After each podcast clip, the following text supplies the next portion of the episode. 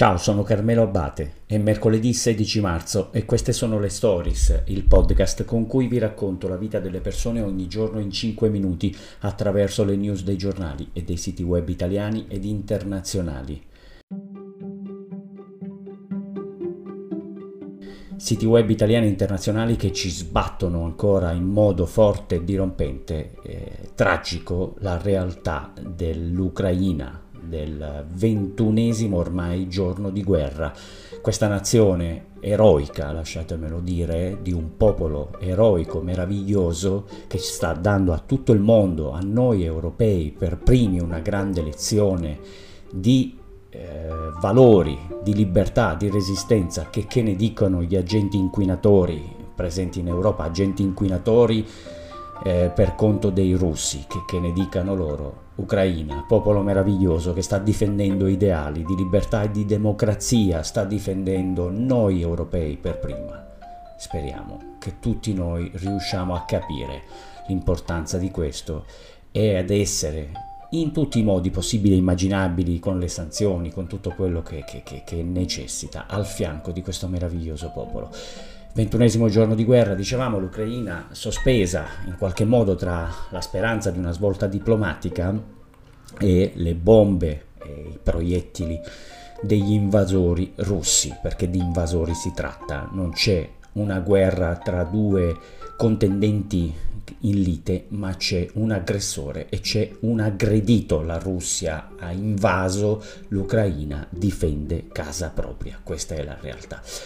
Eh, ieri il presidente ucraino Zelensky ha, ammesso, ha detto che in qualche modo il suo paese non entrerà nella Nato. Questo è in qualche modo un passaggio sul versante della diplomazia. La replica di Putin, l'Ucraina non è seria. Oggi Zelensky parlerà al congresso degli Stati Uniti. Intanto ieri tre presidenti, tre premier, polacco, eh, ceco e Slovenia sono andati in visita a Kiev, è un gesto importante, clamoroso da un punto di vista simbolico molto importante, si sono seduti al tavolo con Zelensky.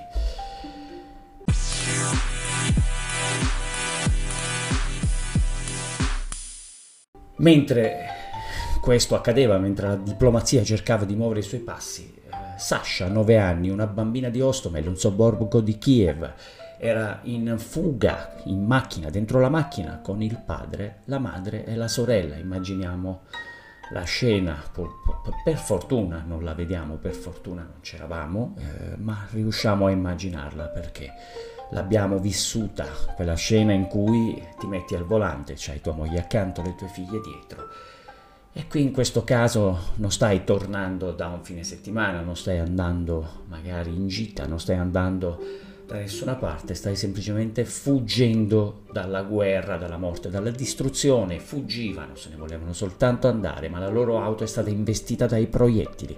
Il papà di Sasha è morto sorella, la madre, lei si sono rifugiati in una cantina, ma lei era stata colpita al braccio, il braccio è andato in concrena e Sasha col passare delle ore ha perso il braccio. Dopo due giorni in ospedale i chirurghi le hanno amputato il braccio. Uscita dall'ospedale, Sasha ha una domanda che le ronza in testa. Perché i russi mi hanno sparato? Perché? Perché? Il candore della domanda, delle domande dei bambini irrompono nei nostri circuiti mentali e fanno male perché semplici quanto efficaci. Perché i russi mi hanno sparato? Già, perché?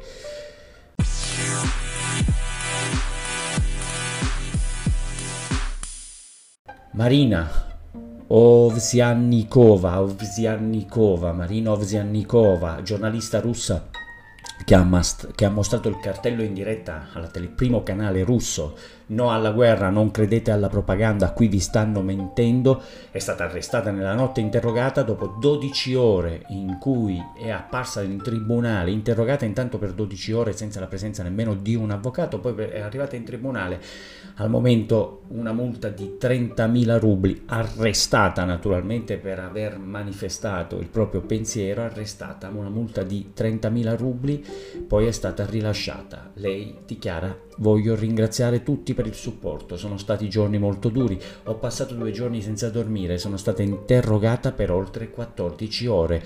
Solo noi, russi pensanti, possiamo fermare tutta questa follia. Uscite a protestare, non abbiate paura di niente, non possono metterci tutti in galera ricorda il ammazzatici tutti di nostra italiana memoria in altre regioni per altre istanze. Eh, non possono metterci tutti in galera. È il grido che si leva da Marina di, il grido di una Russia che non accetta quello che eh, il loro, il loro dittatore tiranno criminale di guerra sta compiendo ai danni di un popolo fratello come quello ucraino.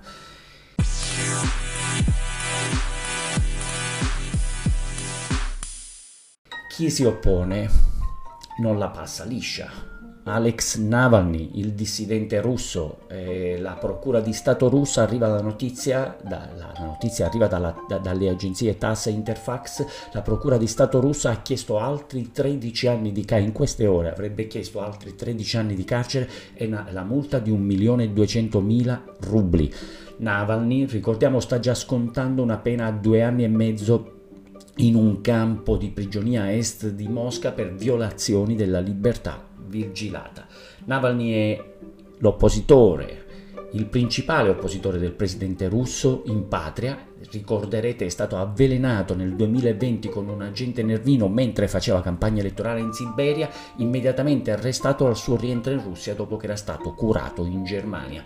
Questa è la fine che fanno i liberi pensatori o comunque quelli che hanno idee diverse rispetto al dittatore tiranno criminale della Russia.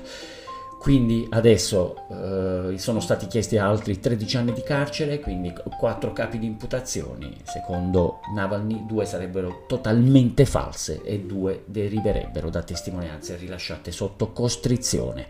I 13 anni di carcere chiesti dall'accusa andrebbero a sommarsi quindi agli attuali due anni e mezzo. Secondo il capo dello staff di Navalny, quello in corso sarebbe un processo pilotato.